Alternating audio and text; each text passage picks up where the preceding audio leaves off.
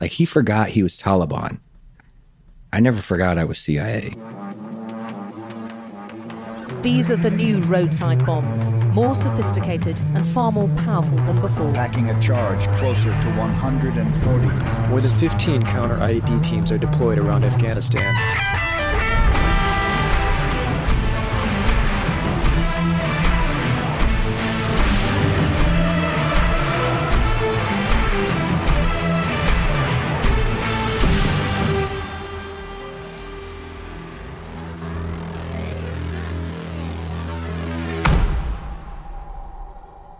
Welcome to Heroes Behind Headlines. Today's guest is my good friend and co author and former CIA officer Doug Laux. He and I wrote a book together about his experience in Afghanistan in 2016 called Left of Boom, which became a New York Times bestseller. Today, Doug is going to talk about his mission in Afghanistan, which was to take down the IED network that killed and maimed hundreds and thousands of U.S. troops, and the man who led that network, who is codenamed Wolverine. Doug is today's hero behind the headlines. Uh, Doug, can you uh, tell us a little bit about your background? Sure. Um, from the Midwest, pretty basic childhood. Uh, my dad was a steel worker, Mm-hmm. worked there 43 years straight. Wow. Right. For the same company? for the same company and had every job in the entire factory. And my mom, uh, she worked as a waitress and hostess at a nearby, um, I guess, I mean, you could call it a country resort, but Mm-hmm. don't, please don't believe that it's like Malibu. Right. It's nothing like that. It's the uh, exact opposite. So, uh, yeah, I went to the only high school in the entire county. So it was big. And the county that I went to high school in and that we lived in, I think, is the second poorest in the entire state of Indiana. Wow. And it's huge. So, you know, most of my friends lived in the trailer parks. So that's where I cut my teeth, you know. Then from there, uh, you know, graduated high school. I think my class was four to 500 students. I think maybe 11 went to college. Wow. Okay. Wow. Yeah. And uh, like two or three of us, I think, went to Indiana University. Weren't you studying to be a doctor? Yeah, That- so I got there and they make you declare, Okay. you know, and so I was a biology major for all of about five weeks. 9 11 happens and it just flipped everything on its head. And so I saw that and then I started reading all of this stuff and I'm like, oh my God, there's a world outside of the state of Indiana. It was a real awakening. I'm only 18 and I've never had to really know these things. The world is bad. So I immediately switched my major like on like 913 hmm. to uh, political science. Mm-hmm. Started, took that for a year and then also added on Japanese, mm-hmm. East Asian studies, started learning a foreign language. Because of those, what seemed like a caprice now and a rash decision is the only reason I got into the CIA because my senior year, all of the jobs I was applying for, I was like, oh my God, blow my head off if I have to do this shit for the next 40 years till I retire. And so I was going to go into the Marines and go into officer candidate school. Mm-hmm. And I had a meeting set up with Marine in like four days. And I was like, you know what? I was probably a little buzzed up. And I was like, I'm going to apply to the CIA, the FBI, and the NSA. And of those, like, no joke, three days later, the CIA calls me. And uh, it was a call with probably like a 202 prefix area code. So I, I answer, I'm like, who is this? Uh, yeah, hi. Um, where you applied for our organization? Um, we are the organization located in Langley, Virginia. And I'm like, uh huh? What? They go, McLean, Virginia. And I go, I I'm not tracking. And Yeah. she's like, Did you apply for a governmental position three days ago? And I'm like, I applied for a lot of them. She's like, Okay, this is the one in McLean. And I go, I don't and she's like, because she doesn't want to say it. And I go, and I'm thinking, I'm like, is this the CIA? And she's like, I imagine she just wanted to hang up the phone right there. And Right. if she had been drinking milk, it would have blew out her nose. But um, she's like, yes. And um, I'm going to ask you some questions. Please don't say that uh, phrase again. I said, Okay. And then she's asking me all these questions, and I'm muttering and stuttering. And she's like, I tell you what, I'm going to tell you when I'm going to call you this next time. I'm going to call you in 48 hours at 8 a.m. Please be more prepared and be ready so we can have a cogent conversation. Don't go out the night before. yeah. Yeah. You know, again, I don't want to talk too much about it. Point is, fast forward, I got through that. There's a lot of stuff that goes into that, and it takes a really long time. And uh, then you have to fill out the SF 86, which is about a 40 page document. And if you don't think that they are going to fulfill what they say they're going to do, you are wrong because they tell you, we are going to interview everyone you lived with in the past 10 years. And you're like, no, they won't. And you list them, and yes, they do. And my buddies who lived on milk farms, they're pulling up in big black SUVs unannounced. They just roll up and they're like, hey, with DSS, do you know Douglas Fouts? Well, what's the first thing you think? Oh, shit, what did he do? right. You know, and they're like, well, what did he do this he time? applied for a government clearance. Well, now I'm like, oh shit, they're all calling me. Yeah. So what do I tell them? And I had accepted a job with a company called DHL, a shipping company. So off the cuff, I came up with the idea. I said, well, I have access to tarmacs and packages that go on planes. And so I have to be cleared by the United States government. That's what this is. and I couldn't believe I came up with it because it was extemporaneous as fuck Right. and uh, it worked. And so I got through, and then yeah, man. Uh, eventually, they give you that green light. Yeah. and they're like, And that process took about how long?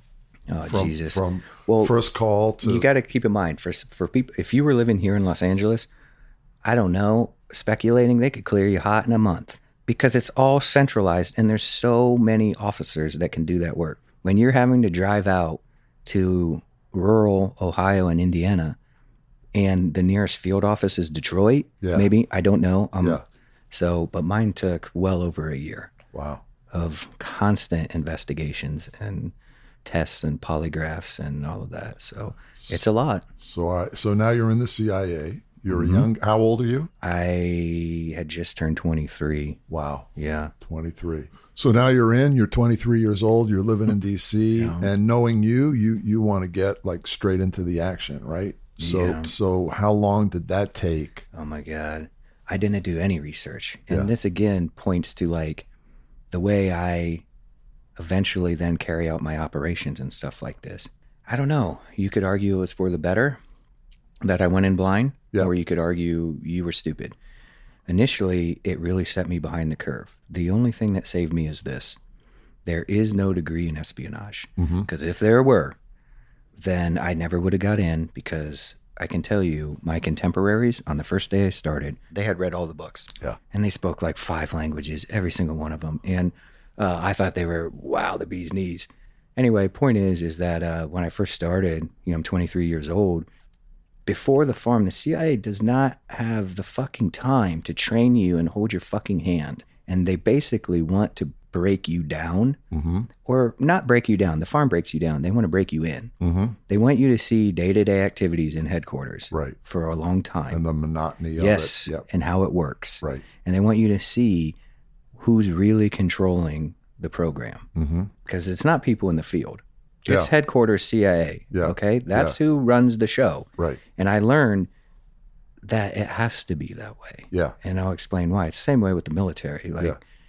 you know, you're going to fire that weapon this way because when it really hits the fan, I need to know that you're going to do it right. Okay. And so, anyway, I did that for a long time. And then, as I wrote in the book, I got lucky because um, my boss, I did a big favor for him. I did a big solid for him.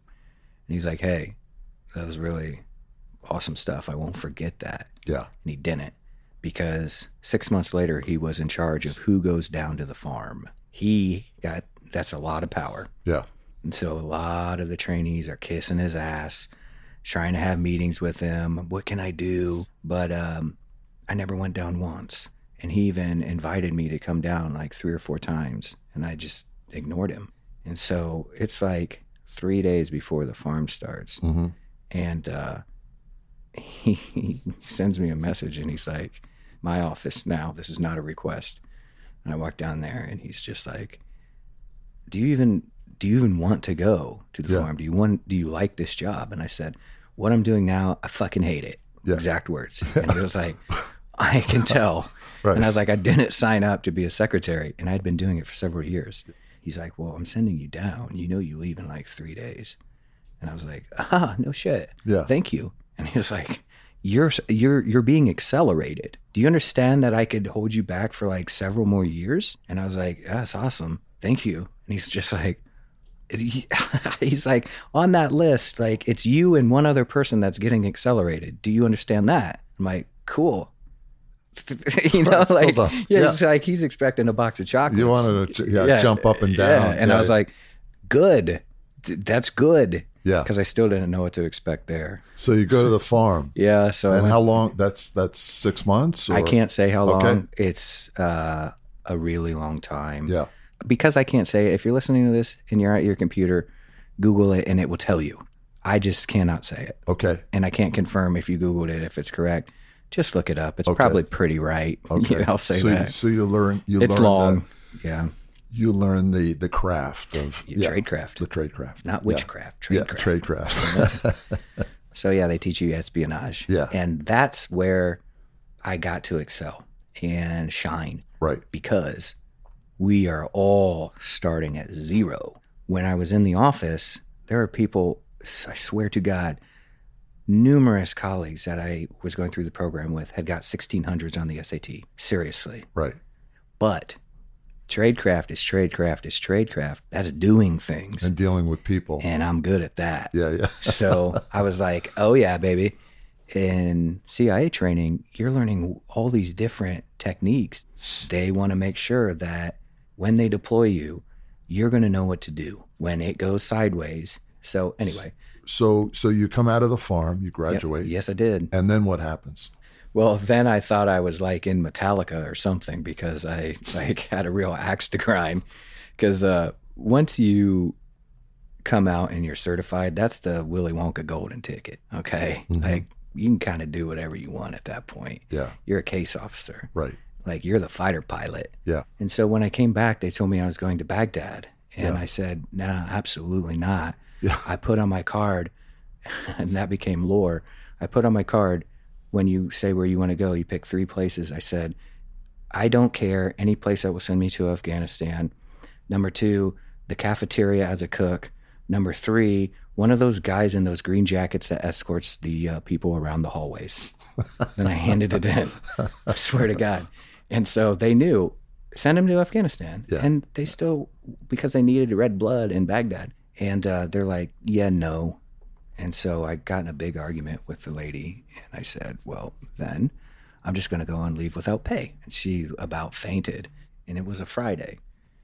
Then I drove home and I rock and rolled with my buddies, and uh, I came back on Monday, and that person's boss called me into their office, and they said, um, "Where are you trying to go in Afghanistan?" And I said, um, "To a forward operating base, a FOB." and I want to go to one of the far off ones, nothing close to Kabul. Mm-hmm. He's rolling his eyes, and I said, Let me stop you. Why do you roll your eyes? I go, I know for a fact, case officers, you can't pay them enough to go out there. So I'm telling him, I'm like, Why are you rolling your eyes? I'm doing you a favor. You have Yeah. someone begging you. I should Yeah. not have to beg you Yeah. to go to a place that 90% of this organization will not go to and would quit over. And I'm telling you, I'm going to quit if you don't send me. That's a one to one replacement. So those people that are screaming at you, I can't do it because I have, you know, a spouse and four children and a life here. I have nothing.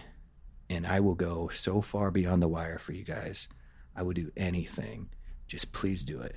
And so he pondered it for a few days and then he called me and he said, and this was brilliant of him. He goes, if you're going to go out there and do those things, I'm going to enroll you in a Pashto language program. Mhm. And I said, okay, fine. How long is it? And he's like, it's a year. And I was like, oh, fuck. A year of my life? Yeah. Oh, my God.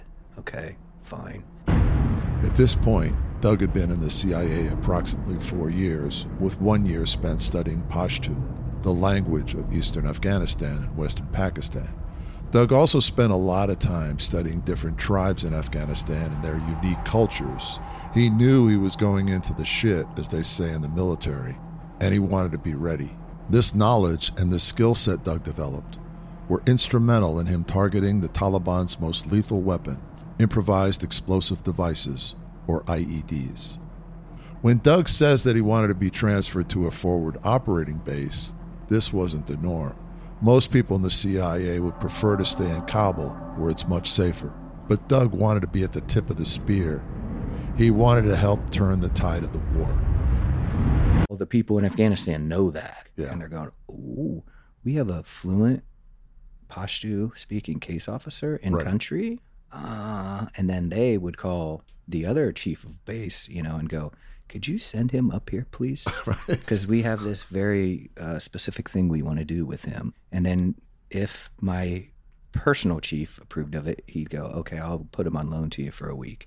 So I was on the helicopter a lot Yeah. that first year Yeah. and uh, going from base to base to base. And so, you know, it really gave me perspective of the whole country because a lot of people, if they just serve in Kabul, they don't leave. I had that luxury and I think it really made me a better officer. And I don't think many people had that experience of getting to touch the whole place Mhm. because it, the fabric, you really then start to understand that's why this.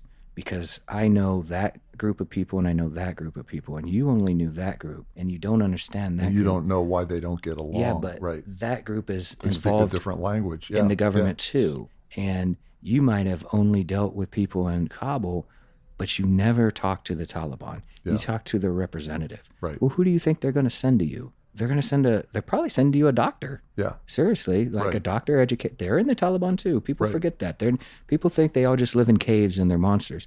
No, there are doctors. Let me just tell you of like philosophy, of religion, Yeah. of medicine, who are joining because they're really religious.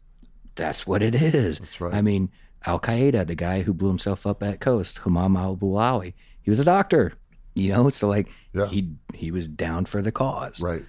So um, yeah, I, I I'm really thankful, honestly, that the guy who I kind of hated put me in that Pashto program Mhm. because it opened so many doors for me to do so many unique things that nobody else got to do, Mm-hmm. and it was because I spoke that language. Yeah. So, so tell us a little bit about your arrival in uh, in Afghanistan, and then uh, which base you were you were sent to, and what was your you know what was your mission? What were you? Well, you got to understand, this is 2010. I get to Kabul before I'm going to go to my forward operating base that we agreed upon. And I am at what's called a black site, which means it's not just a fob, it's an undeclared fob. It is a place that we don't want you to know that we're there. And we don't want anyone to know we're there. It's Yeah. black. It's Yeah. in the black. Okay. It's hidden. And it was in a former Russian prison Yeah, sleep tight. so anyway, um, as I was heading out, I was like, "Hey, um, so I'm going to be in Taliban country. I'm in their backyard. Uh, what do we know about the local commander? Who's the shadow governor? Who's the shadow commander? How many men are on the ground? Blah blah blah. This is that." And so uh, I got out to that first black site. yeah. Tell us about that arrival. Well, I had been on a lot of helicopters, but not so many so fast in like a span of a few days yeah, which became my life. And so, you know, I started to realize how they operate and they fly with their doors open at mm-hmm. altitude in the mm-hmm. winter because they got to have gunners on both sides. Mm-hmm. It's real cold. yeah, you yeah, and it's real choppy at altitude. And so, you know, it, until you get used to it, it's scary. Yeah. I mean, because your mind's like, we're going to wreck. You Yeah, know, if you yeah. get turbulence, you're Right. like, oh, but eventually you just sleep through it. You're Right, like, right. This is child's play. But, uh, uh, yeah, it was scary. And then we get there. You went in at night, right? Oh yeah. Yeah. I mean, yeah, definitely. And uh it's a desert. And so when that lands and they told me like um have like snow skiing goggles. Yeah. Have those. Yeah. Buy some, you Yeah. know. So I did and um I take off my nods, my night vision, and I put on the goggles.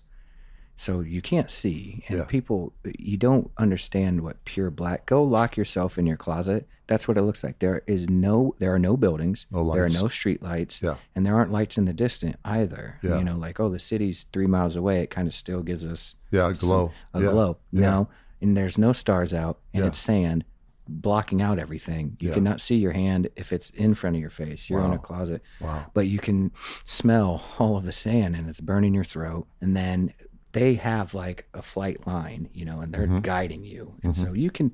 I take that back. It's not in front of you, but because I can see this person's back marginally, so right. I know follow him. And as I'm following him, uh, a guy comes up to me and he grabs me and he's like, "Are you Steve?" I'm like, "Yeah." And he's like, "All right, I'm Chief whatever. I can't remember what because I had to give him a fake name. I'm Yeah. Chief Joe. I'll be back in three weeks. All right. Uh, knock him dead." And then slaps me, and then I keep following like this other guy, and then like ground branch dudes roll up and they're like, "Get in," and you know, and then we tear off, and I'm like, "What have I gotten myself into, dude? Like, Yeah. this is scary." And again, you're not even. I look back at it now; it's surreal. Yeah. it's almost like a dream. Then, because it's really happening to you, it's real, and Yeah. you don't see it as surreal. You see it as scary. Right. Big difference. Yeah. By the fiftieth time I'd done that, I'm like, God damn it, where the fuck is ground branch?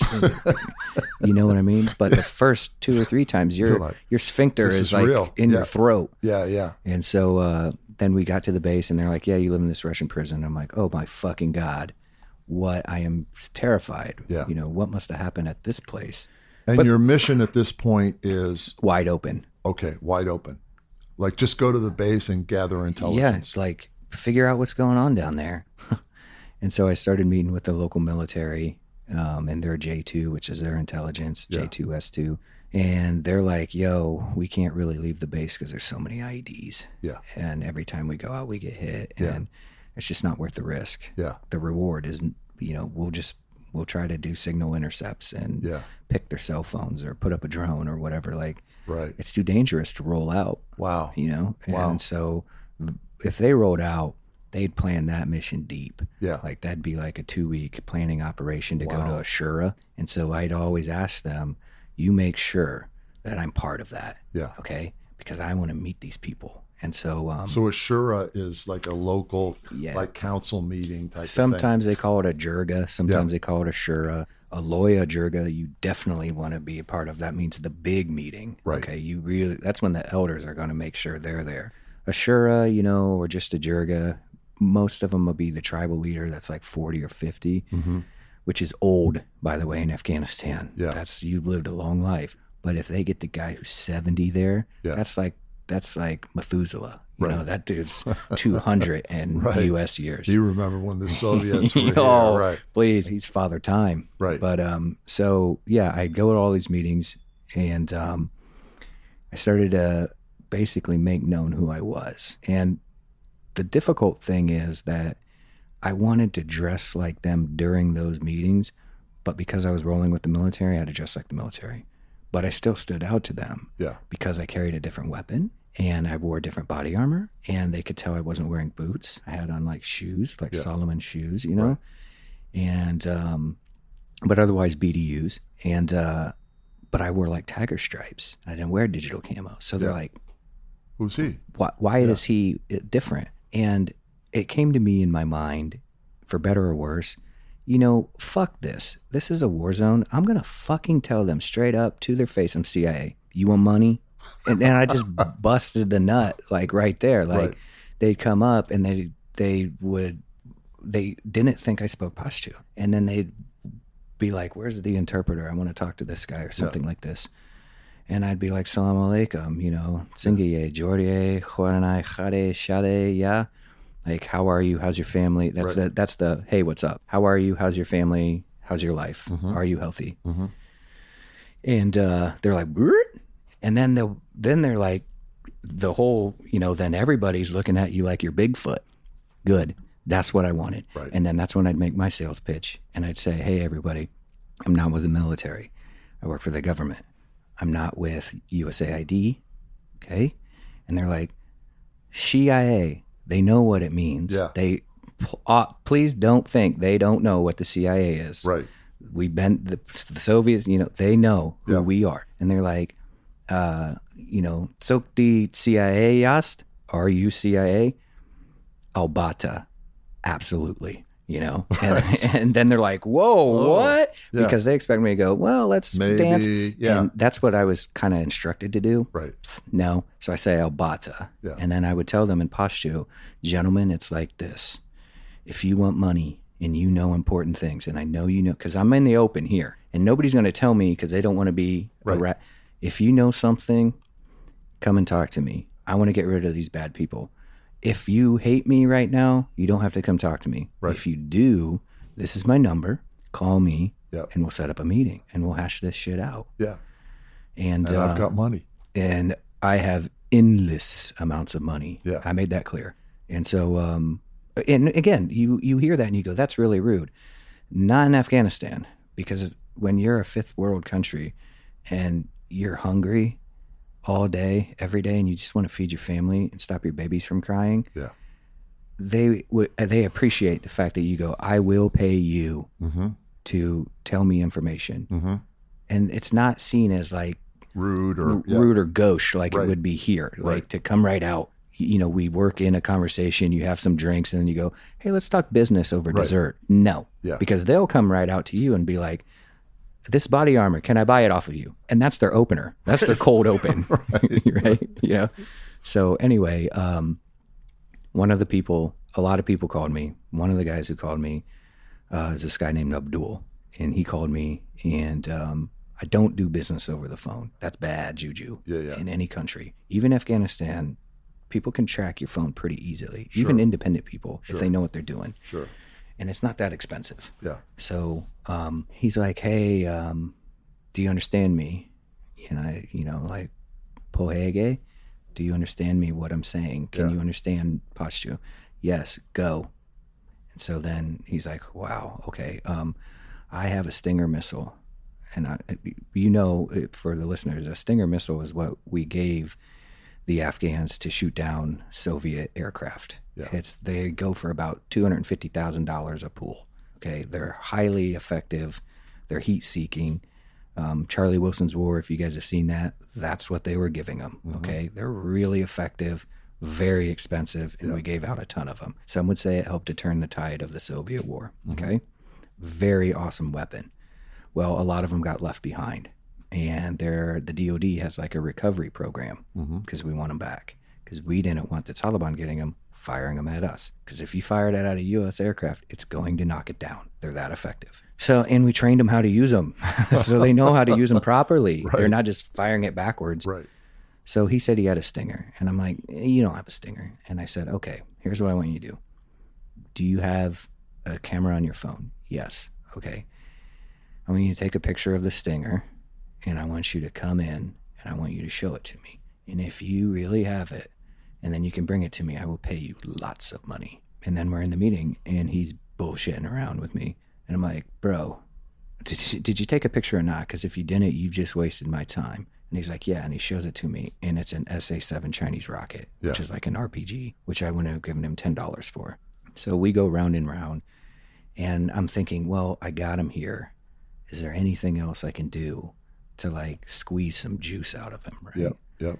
So I'm like, hey, do you know, I, you know, are you connected? Like, do you ever go into like Pakistan? Do you ever like travel into Iran? Like, and as a intelligence officer, we have like a saying like, I don't have the time to build your access, but I find myself building his access, and come to find out, uh, he knows some guy named Haji John who was in the Taliban. And when I say Taliban, I mean the mid 90s Taliban when they took over with Mullah Omar. People forget, just like they are now, as they were then, they were a legitimate government. Mm-hmm. Saudi Arabia and Pakistan both recognized them. Those are the only two countries, but they mm-hmm. did. So with Haji John, he says, you know, I know this guy who used to work for the Taliban's government, mm-hmm. you know, and he has official documents that he can prove that he used to work there. I'm like, get out of here. And because, and then again, this is maybe my naivete. I knew that they had had a government and I knew that they were legitimate, but I didn't know that they like had actual real documents that said this guy Right. works for the Foreign Affairs Department, and this Right, guy works. credentials, Yeah. yeah. this guy, you know, works for uh, the Commerce, and this guy works for this, and this guy works for that. And I'm like, oh shit, I guess they would. Yeah. I mean, they have to have a water department. I Right. mean, and I thought, right. If oh, they're I running the country, yeah. and I kind of felt stupid at that point. Like I had never thought of that. Yeah. So could you just uh, go through one time sort of the process of uh, uh, first approximately where the base is located, Mm-hmm. and then could you tell us the process of how these what these people had to go through to get into the base because it's it's highly secure. Right? Yeah. So I'm calling it a black site because that's what we call it, and it's off the beaten path to the world, but not to the locals. I mean, They know it's this there. is their Yeah, this is their, their territory. home, Yeah. and what's that thing? Oh, that's the old Russian prison. Yeah. Let's go up to it. Oh, once we get right on top of it, we have guns pointed at our face, and we're told to go away. So now the word's going to spread. Well, what do you think? They see me. They see, you know, the people putting the guns. Oh, that's an American. Oh, it's probably a CIA base or something. I mean, they're not stupid. People think they're so stupid. Of they're course. not. So with like whether it be Mahmoud or Abdul or Haji John, and I'll get into Mahmoud. Um, if they're going to meet me there, which is preferable, Mm-hmm. or I could meet them in a wadi, which is like a dried out riverbed, to get onto that base, they're going to have to go through security, and um, I I don't handle that. You know, we have people for that, so they're going to you know come to a designated location that we tell them, and I don't want to give away too much because I think some of this got redacted. But they're going to meet them at a designated location that I told them, and then our security people who handle that will go there with an interpreter and handle it and make sure everything's okay in the way that they do, and then uh, bring them onto the base. You know. And where are you meeting them on on the base?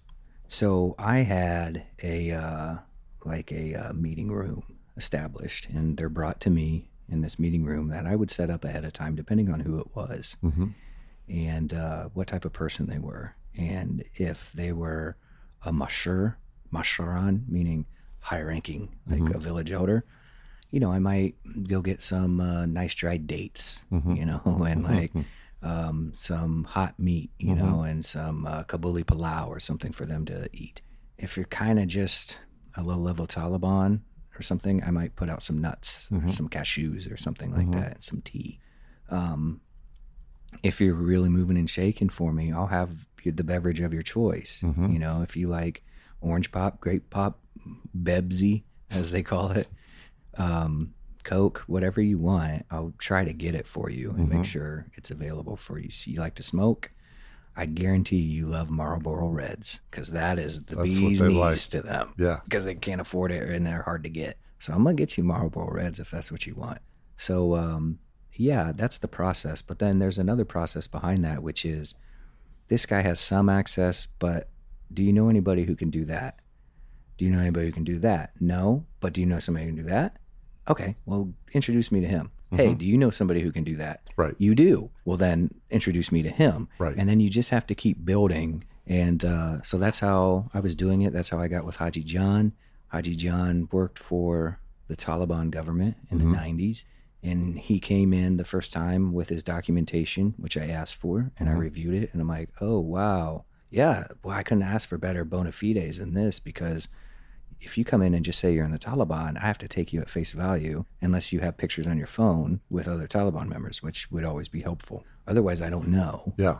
And so um, Haji John was able to show me documentation and he proved that he was. And he was super smart. Mm-hmm. And the Afghans have a saying, chalak, which means clever. It's not the same as intelligent, which is hoshiar. He's chalak, Right. which means he knew what he was going to do from the moment he sat down. So we were playing chess, not checkers at that point, like I was with everybody else. Right. And I was just jumping the shit out of him. But he was playing at my level Like he knew what he wanted because and he, he knew what he was be- going to I tell felt, I felt, and that's very highly alerting for an intelligence officer because I felt he's done this before. He's met intelligence officers before. Yeah, yeah, he knows he the knows my game. game. Yeah, he yeah. knows my game. He knows how to play. So I'm like, oh, interesting.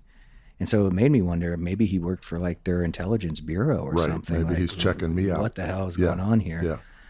But he slow rolled me and he'd give me tidbits, you know, and of course I'm paying him. and he'd tell me a little bit here, a little bit there, a little bit here, and then How old of a? Uh, how would you describe him? How old of a uh, man? I'm not gonna say his age, but um, you know, uh, not that old, uh, not that young. I'll let you figure out the buffers in between. hmm But um, an interesting guy because he was very religious. Uh, the very fact that he has Haji in front of his name means he's been to the Hajj. hmm So he's traveled, which would make sense since he worked for the government. Um, so he's educated, Yeah. and I can tell. Um, you know, he had been through the madrasa systems. He had the Quran memorized, which is no easy task, by the way. Try No. memorizing the Bible. You Yeah, know, yeah. It actually is not easy to just No. recite the entire Quran from memory. Absolutely It's not. pretty hard. Yeah, yeah. And um, eventually, I told him, you know, this nickel and dime shit, it it's not working for me anymore. Yeah. And if you So what's he giving you? Like names of people? yeah, names are like phone numbers, and that's all Right, good right. at first. But then eventually he runs out, you know, because you only have so many. Right. And then, and I'm like, I know you fucking have 400 in your phone, so like, Right, let's stop being Mickey Mouse and like just give me a payload. right. But he knew, well, then I'm going to cut sling and Right. just go, you're done. And um, so he decides, like, well, what if I could introduce you to a Taliban commander? And I was actually kind of mad because I was like, oh, what the fuck, man? You've known a Taliban commander this entire time? I'm talking to these little peon fighters, you know, t- telling me about some IED they planted, which, hey, that is important Yeah. because we were able to take those off the battlefield. That is important. But I'm trying to get to who's making these motherfuckers. Mhm. So I meet, I say, you got to introduce me to this guy. So then he does. And uh, this guy's very chalak as well. And Yeah. he's a Taliban commander. And he too can show me photos of all of his soldiers. And I'm like, okay, he's legit. And I can tell by the way he talks to me that he's legit. And then, you know, he taught me so much that this will sound really bizarre to your listeners. I almost felt like in a different world we could have been friends. Hmm. Meaning like if it were just me and him Yeah. in Georgetown and he wasn't super religious Taliban, you know, he and I would probably bro out. And again, you're hearing this going, "What the fuck did he just say?" Yeah. No, but like he he really wanted me to understand his culture. Like he forgot he was Taliban. I never forgot I was CIA, but he would forget sometimes, and he'd be like, "No, no, no, no, no, no, no. My name was Marai in uh, Pashto. It means Yeah. lion." And he would go, Zmarai, Zmarai, Zmarai, like, listen to me. You got to understand this. This is how Afghans think. This is how we really think. You you think we think this. We don't think that shit at all. And so he's really educating me and teaching me, like, no, no, no, no, no. Throw that out the window. Yeah. This is what the Taliban wants. No, no, they, I know what they tell you. Da, da, da. And so he's telling me all this. And then um, I said to him, well, look, Mahmoud, you know, we've been doing the dance for about a few months at that point. I'm like, these IEDs that some of your like guys are planning, I want to know, are you giving them to them or like, how's this all working? And he's like, no, I mean, they can do whatever they want. I'm like, well, but wait, you're their commander.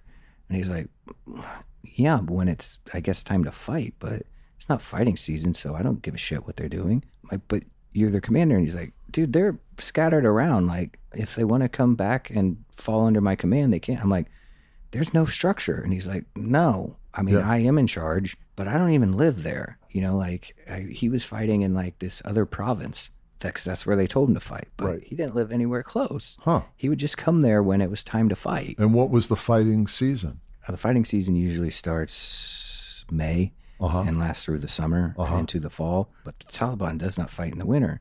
And even with this recent exodus, that's Yeah. why a lot of people are like, why the fuck didn't we do the evacuations in the winter? So the Taliban goes to sleep. They're not they even there. hibernate.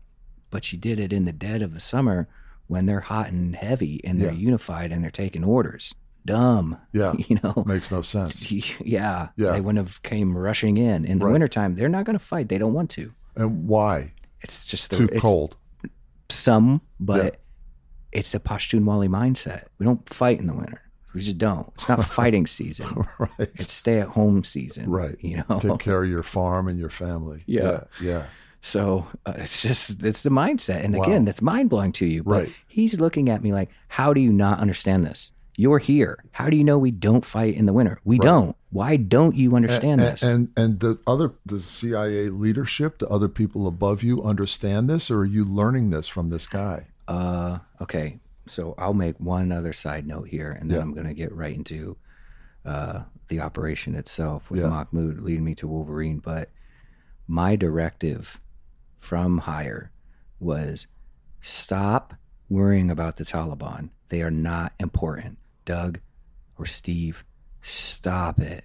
Stop focusing so much time on these little Taliban fighters. And I'm going, but they're uncovering IEDs.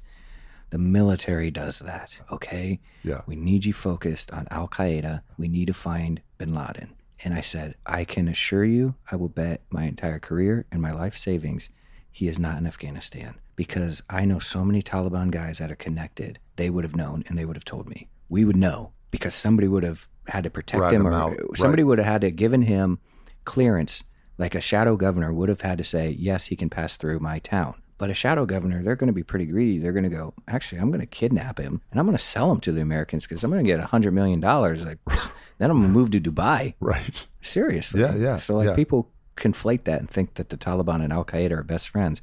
No. Yeah. Or like even this ISIS K stuff. No. It's just they're like, all right, you do you, but if you get in our way, We're gonna- we're gonna wipe you clean. This is Yeah. our country. Watch your step. Right. Tread lightly. So I learned all of that from you know Mahmoud, and but again, the directive was, stop it. This is not worth your time. Mm-hmm. You need to be going after bigger targets. Okay, so on. So I had to kind of do this as a side project.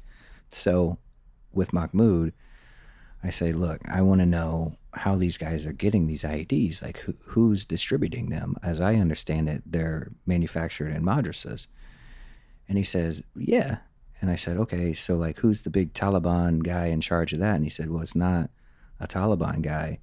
It's it's. I'll use the code name. He told me his real name, of course. He's like, it's Wolverine. And I'm like, who's that? And he's like, you don't know who that is. I said, no. And he's like, I can't say the town. So, um, yeah. So he's like, it's Wolverine, and he's not in the Taliban. He's a businessman. I'm like, what do you mean? And it was so hard to wrap my head around this because it's so foreign to what my mind's eye was telling me and Right. what we had all thought. And so he tells me, he's like, dude, everybody knows who he is. He's the richest guy in this town. He buys and sells components for IEDs and he supplies these different madrasas with the components that they order as though he's like rockauto.com or something, right? Right. Right.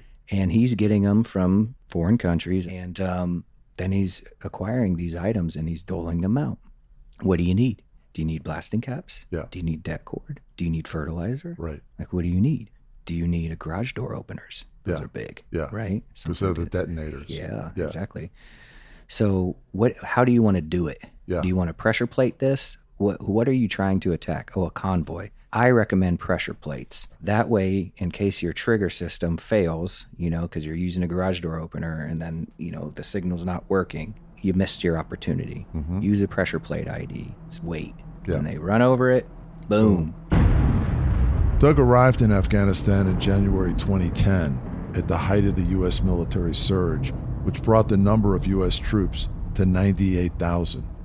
It also sadly was the year with the highest number of U.S. and coalition casualties. Of 711 reported deaths, 368 were the result of Taliban IED attacks. According to the Washington Post, there were 14,000 Taliban IEDs planted in Afghanistan. Doug's mission was to uncover the network that was supplying IED components to the Taliban. The stakes were huge, immediate, and personal. Doug was a child of the heartland, and he wanted to prevent the deaths of other young men like himself. and that's what this guy did for a living So this was his business. This was his business, and he had all of these people working for him. And Yeah. I talk about him in the book. Uh, one guy called Iceman. I gave them all Yeah. like Marvel character names, right. just because. And that's not their actual code names. I just for the purpose of a book, so people can digest it. Um, but uh, keep in mind, I'm having to remember their real names and who that person is in Pashto, and so and you can't. so these were yeah. like his almost like his sales reps. yeah, exactly right. yeah. I mean, they're like their own private mafia. Right. Put it that way Right. and um, they have a ton of money and they have access and because they're not Taliban, they can fly in and out of Afghanistan and go get these things Mm-hmm. or drive in and out of Afghanistan and uh, acquire whatever they need. And so, So if you're a Taliban commander, you just decide what you want in terms of hardware, in Mm-hmm. terms of how to, what kind of IEDs you want, and you just go to this guy or one of his sales reps and give him a list. He gives you a price, Pretty and, much. and and and you pay the price. Pretty and he much. delivers it. pretty much. Wow. Yeah, pretty and much. it's all coming from one guy. Uh, one guy at the top. Yeah. Yeah. I mean, one guy was in charge Yeah. for this region. So anyway, he uh, he's running this huge network, and um, I'm like, okay, we got to take him down. And he's like, well, I mean, I can meet with him at any time because I buy a lot from him. And I'm like, man, I am treading on such thin ice because I'm kind of paying a guy who's affiliated with IEDs. I got to make sure he's not still doling out IEDs that might kill a U.S. soldier. So I had to make it really crystal clear. Like if I To ever, Mahmoud. yeah, to Mahmoud, if I ever hear that you did that, you are so terminated. Right. And I don't mean terminate doesn't mean killed, but it means fired. And then probably there will be consequences afterwards as well. Yeah. Because I'm going to inform the Afghans Right. who you are Right. and give them your picture Right. and your cell phone and all that. So he knew just So he was walking a, a, a, tight we rope both with were. you. We of both, were. Right. And uh, so I constantly was in contact because, again, I don't want to come home and get arrested. So I was constantly in contact with headquarters and my boss. Is this okay? Is this above board? Right. I want you to know what I'm doing Right. because I don't want to go to jail when I get home. Okay. Everything was cleared. Right. This is all documented in cable traffic. Because it turned out that if you were giving money to a Taliban commander Mm-hmm. who was using that money to buy IEDs to kill American troops, Yes. then you're screwed. Right. So I had to negotiate with him.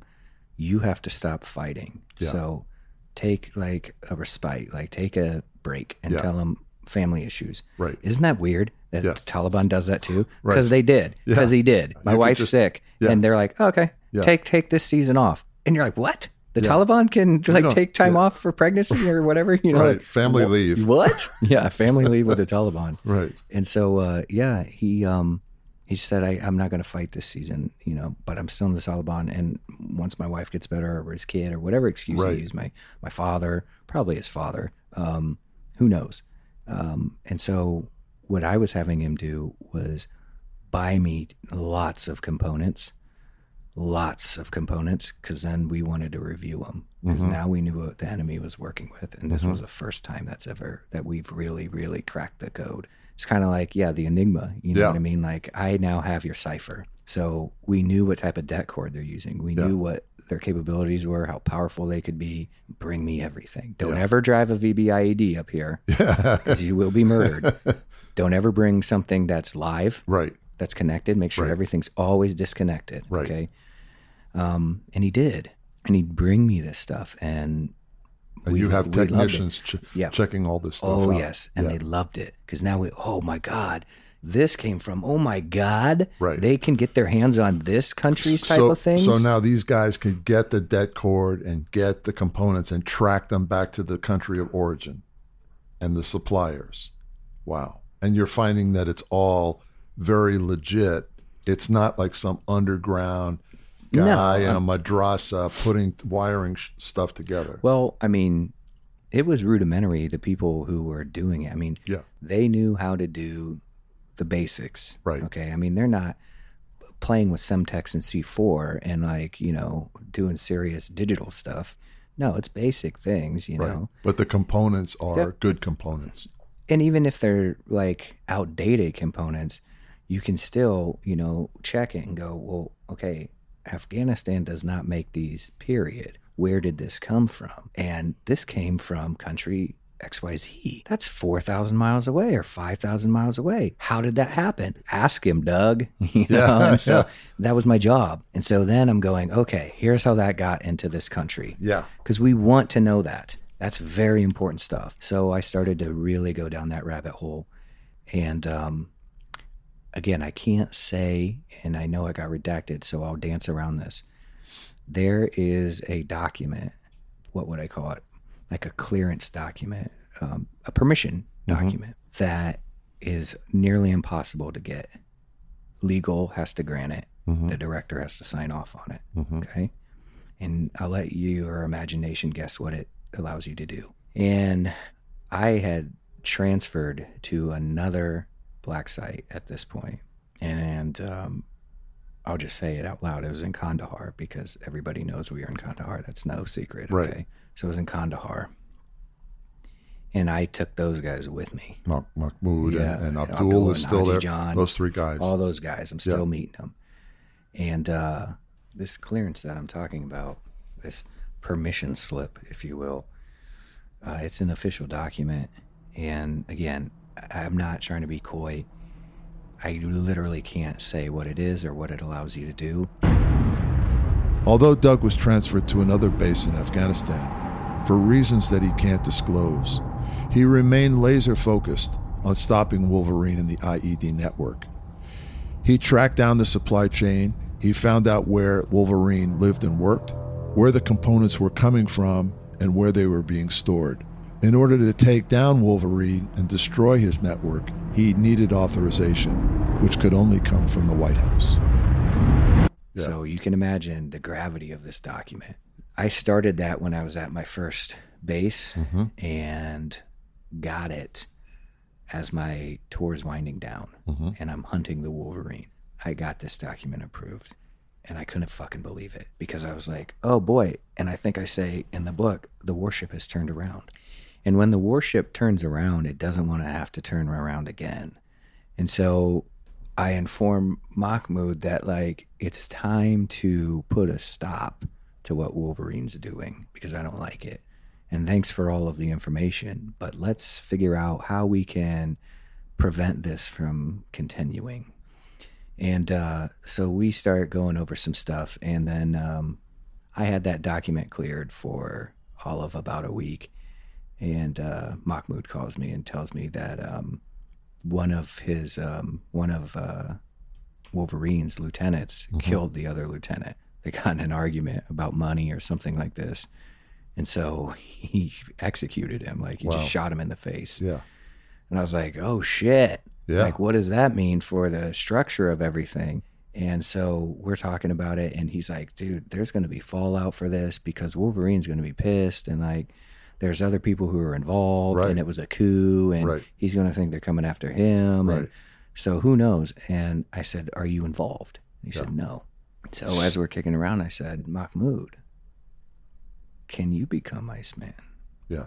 because you're trusted. It's time for you to step up. And he's like, I mean, how?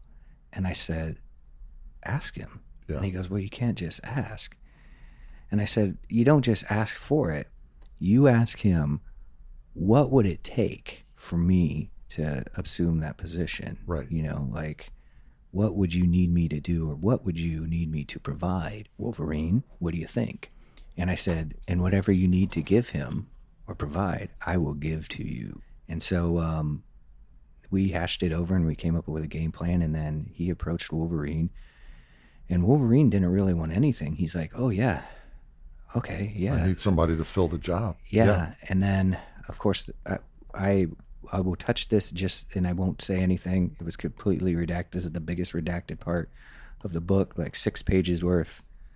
Um, Wolverine says, "All I need you to do is this," and basically, it was a vetting process. I can't talk about it, Yeah. but he had to vet him. You had to travel somewhere and You be had to do, vetted. you had to do some stuff. Yeah. Okay. Yeah. Okay.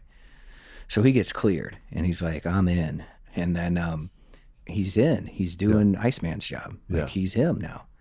So he's meeting now with Wolverine every day, every day, every day, sitting next to him, wow. and he's taking pictures of him, like surreptitious little pictures. And So now we know what Wolverine looks like, never before seen. Whoa, okay. And so we're like, oh my god, we got his pictures, and then we got his cell phone numbers. Whoa, and now we're kind of able through both. So you always want to be able to corroborate mm-hmm, information. Mm-hmm. So we're able to see it like on a map hmm as well as what Mahmoud is telling me, and they say the same thing. Mm-hmm. That's veracity. Ooh, baby. Now I have a source I know I can trust. All right. That he's- means Right in the inside. when I give him orders, because this is verifying everything he's saying, I know he's a truthful guy. So I can give him orders and Yeah. then I can see if he actually did it. So we love it. Yeah. And we're getting all this great information and it's really shedding light on things we totally didn't know about before. Right. Or if we did or we suspected, it's confirming things. I should Right. say that because I don't want Right. to sound like the Messiah. We're. Doug, just for a minute, what and Mahmoud's motivation is just money, or is there more to it than that? Yeah, and look, again, I know people in the intelligence community, if they listen to this, they're like, this fucking guy doesn't know the first thing about intelligence. And what I would say to you is the way you do it. I took the trailer park into this. Yeah. And you, if you're thinking that, you did not live the life that I lived. I know when you're poor as fuck and you're hungry and you don't have electricity, uh, it, money is the most important thing. I don't care. It's Yeah. not religion. Right. It is not. Right. Okay. And it's not because he loves democracy and Right. he wants to come to America and Right. all the things we've been fed.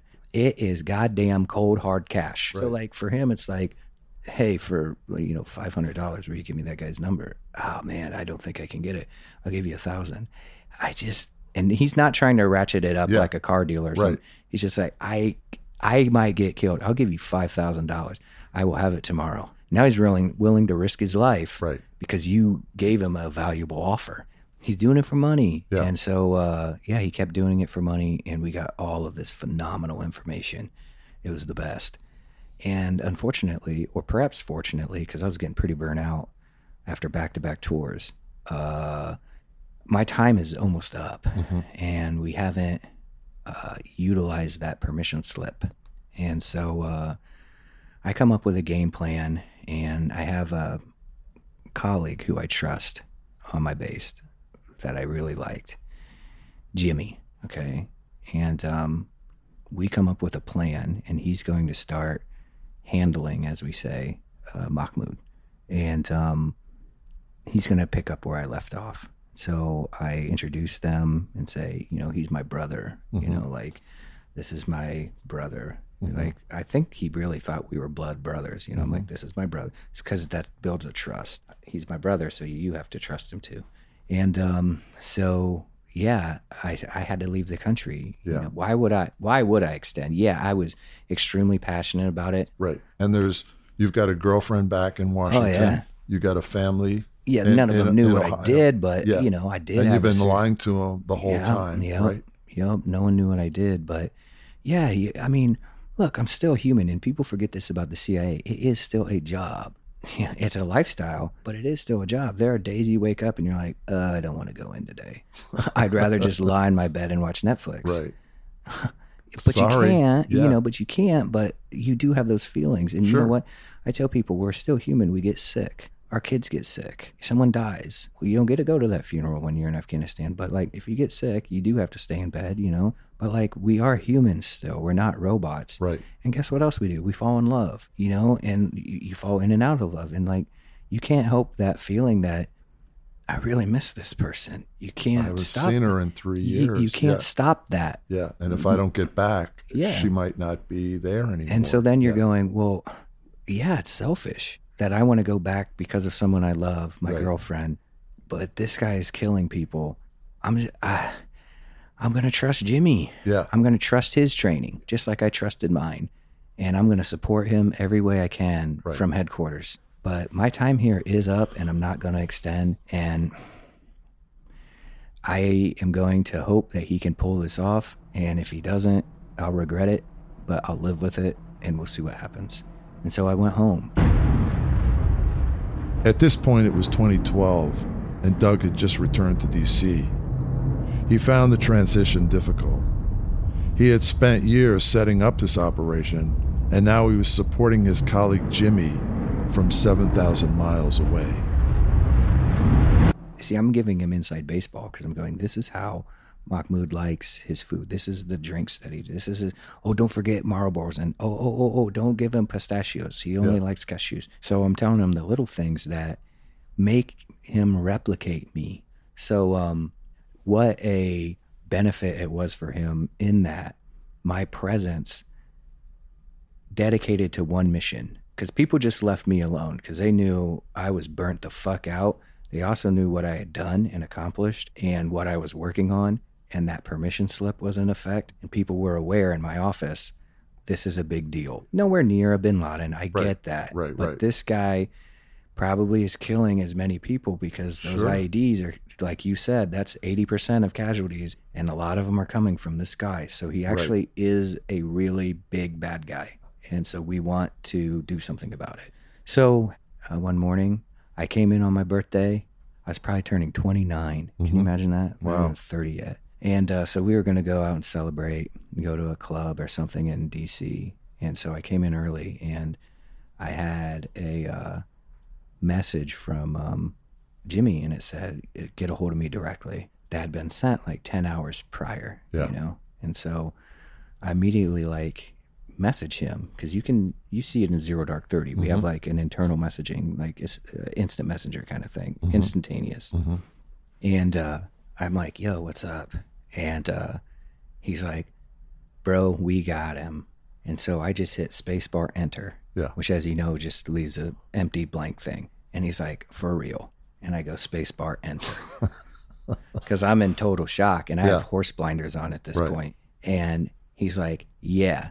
And then he fills me in on what happened. Okay. And I have to be very delicate here. Right. It's a different country Yep. where this person is located. All right. This is where Wolverine was operating the whole time in this different country. Yeah. He's the, he's in a different country Right. at this point in time. Mhm. Okay. And we knew he was there. And we also knew he was never going to be stupid enough to enter Afghanistan. Yeah. The second he would have entered Afghanistan, we would have like effectuated and got with the, you know, the actual Afghan army or NDS or ABP or ANP and had his ass arrested. Doug knew that if Wolverine and members of his network entered Afghanistan, he could easily take them out. Wolverine knew that too, and he was careful not to cross the border. Instead, he remained in Pakistan, where he and other terrorists, most notably Osama bin Laden, were protected for reasons that Doug can't go into here. So we were moving heaven and earth to get this country's like police force to arrest this guy Yeah. because we knew exactly what he was doing. Okay. And uh, we did.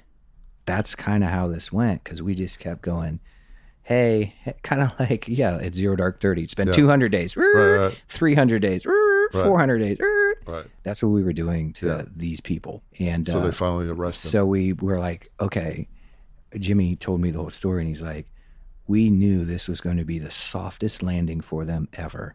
What I, I'm sorry, I can't give more detail. What the Wolverine was doing at the time, this was a layup that like rookie cops at Right. the academy could have pulled this off with a blindfold on.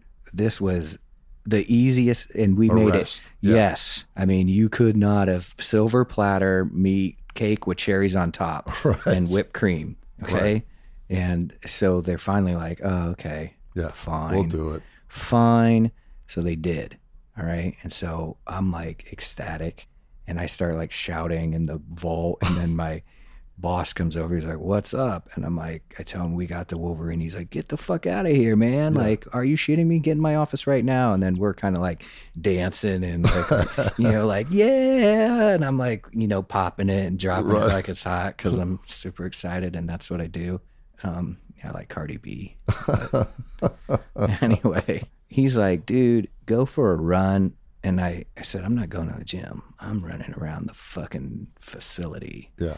And so I just, and the, by the way, the CIA is huge. If you Yeah. ever watch a movie that does the helicopter flyover, that's a big compound. Yeah. So I just started doing laps around it.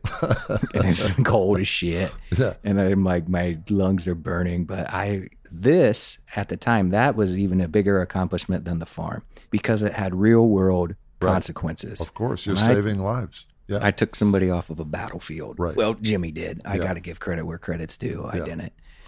But I started it, right? Right. He's the one that finished it. So, look, that guy should get the intelligence medal, personal opinion, if he hasn't already. I don't even know if he's still there. I can't talk to him because if he is, he's Yeah. covert and I shouldn't talk Yeah. to him. Um, but shout out to Jimmy if you hear this. Anyway, um, so I come back in and um, I'm like, all right, chief, like, I, I can't get, I can't do anything the rest of the day. And he's like, dude, you have my permission. Just go home and celebrate your birthday. Like, you deserve it. Yeah. And I'm like, awesome. Yeah. So I left at like 10 a.m. and uh, then got together with all my friends and we went to a nightclub and I pushed it to 11 and there's ice in DC in the wintertime, believe it or not. And if you're walking on those cobbled sidewalks of Georgetown, they get pretty slippery. And I fell and I broke my ankle at probably like four in the morning because I got really drunk. And so now I have to get like pins in my leg, and it was a whole mess. And I was staying home because I couldn't walk and so on. But I didn't really, honestly, the now that I've had to reflect on it, I didn't care because in my mind, my job was done. Well, you're letting go of like probably th- you know, Yeah, yeah. years of uh, accumulated. blowing tension. off a lot of steam. Yep. And um, then eventually uh, I get the cast off and I can walk and not on crutches and I start coming back into work. And um, the uh, chief tells me that, um, yeah, uh, I, got really bad news for you. And uh, I'm like, okay. And uh, he's like, um, uh, they they let the Wolverine go, and they being that host country. And I was like, what does that mean? He's like, um, they they released him, and I said, I don't know what that means. Yeah. I knew what it meant, but I didn't want it to mean what I knew that it meant. Right. And I'm like, what do you mean? He's like, they they released him. He's Yeah. free. And I said, how? you know, I could Yeah. do like one. I could speak Right. out like one Right. word sentences. And he's like, um, well, they said we just didn't have enough evidence. And I was like, I have three years worth of like phone numbers Yeah. and connecting him. We have his like fingerprints. We have him pictures of him handling these things. We Yeah. have Testimony. we, we have Yeah. everything. Yeah. Okay. We've listened to him. We know I know him as well as he knows himself mm-hmm. because I hear him privately. Yeah. I know this guy. What are you talking about? They let him go. And he's like, You know who these people are? And he's like, Look, I'm going to be completely honest with you. Knowing what this guy knows, maybe he actually wasn't released. Wink. And I'm like, Oh, well, I can live with that. But I cannot live with the fact that you've released this guy back into the wild because he is going to go right back to what he's doing. And he goes, I don't know, but the official report I just read said he has been freed.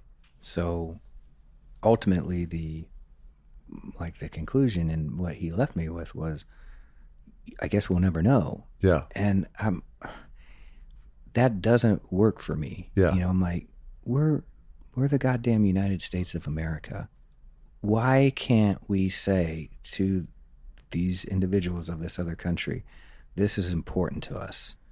If you're going to do one thing for us in this global war on terror this month, Yeah. you're going to do this. This guy's killing our men. Yeah, we we need to know Yeah. what happened, and if you extrajudiciously killed him, then just tell us. Yeah. They wouldn't, and they were like, "No, like, he's gone. He's gone with the wind." And uh, so I took it hard again because I'm stupid, and then just stayed at home. And I took uh, not medical leave, but like just vacation leave, and then just was like drinking and watching, trying to watch like Saturday Night Live and Netflix to like try to like still maintain some semblance of non-depression. Yeah. You know, because my biggest achievement in my life became my biggest failure in the matter of like a couple weeks Yeah. and it was hard to handle. Yeah. You know, because I risked my life Yeah. to do it, and then you're told And it doesn't make sense. some chicken also. shit answer, Right. Like, yeah, we had to let him go. After three years of tracking Wolverine night and day, Doug was told that the Pakistanis had let him go for reasons that weren't explained. Doug speculated that he might have been killed by the Pakistanis, or he might have been let go and was rebuilding his network or living large in Dubai.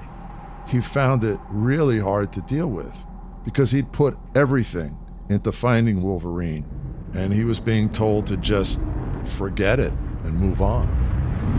And what happens to Mahmoud? And Mahmoud, Jimmy. when he heard, well, I believe we had told, I believe Jimmy had told Mahmoud, like, um, we're going to do this. So you Right. need to like get Chill. away for a little bit. Yeah. And so he fled. And now you got to also understand the CIA can be pretty callous. Like you have to have something of value for us to give Yeah. you something of Yeah, value, yeah, i.e., right. money. Right. He's lost all access. Yeah.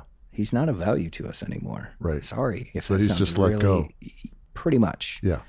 I don't know if Jimmy gave him a parting bonus for his awesome. Right. He probably did, Right. but you don't have any value to us anymore, and so we're not going to keep you on the rolls if you can't give us something that we want. Sorry, Yeah. that's really cold, but that's Yeah. espionage. And did Wolverine ever surface again? As far as you Well, know? So after all of that, and I came out of my funk, uh, I got assigned to the Syrian task force. I'm not even going to bother talking about most of that because it's so eggshells. But I did that for a year, and once you move on to like another division in another organization, another unit, you do lose all access to that. It's called need to know. Yeah. I did not have a right or a need to know what's going on in Afghanistan if I'm working Syrian things, and likewise vice versa. I lost all access to Jimmy.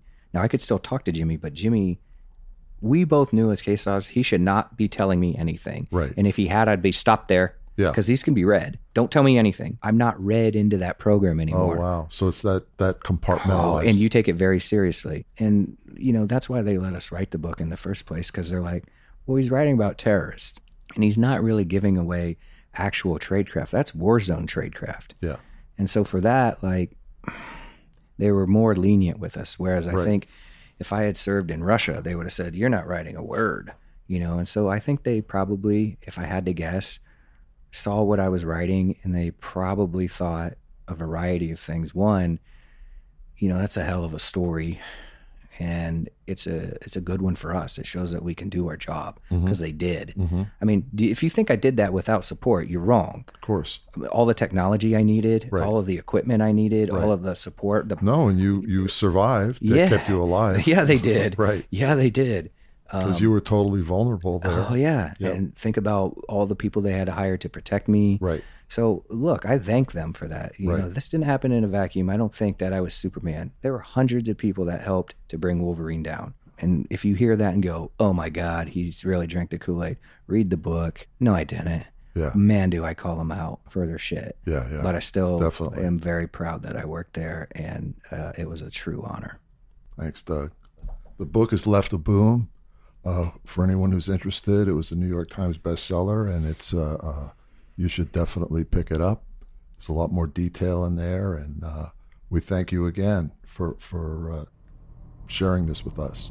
Thanks for having me, Ralph. It's uh, always a pleasure. Thank you. Doug had been extremely successful. He took down a piece of the Taliban's most lethal weapon, the IED network, and he had probably saved hundreds, if not thousands, of lives. After Afghanistan, Doug went to work on the front lines of Syria in an operation he is not allowed to talk about. The Wolverine mission continued to leave a bad taste in his mouth, and a year after Syria, Doug resigned from the CIA. The emotional toll had been severe. He had seen colleagues killed and friends blown up.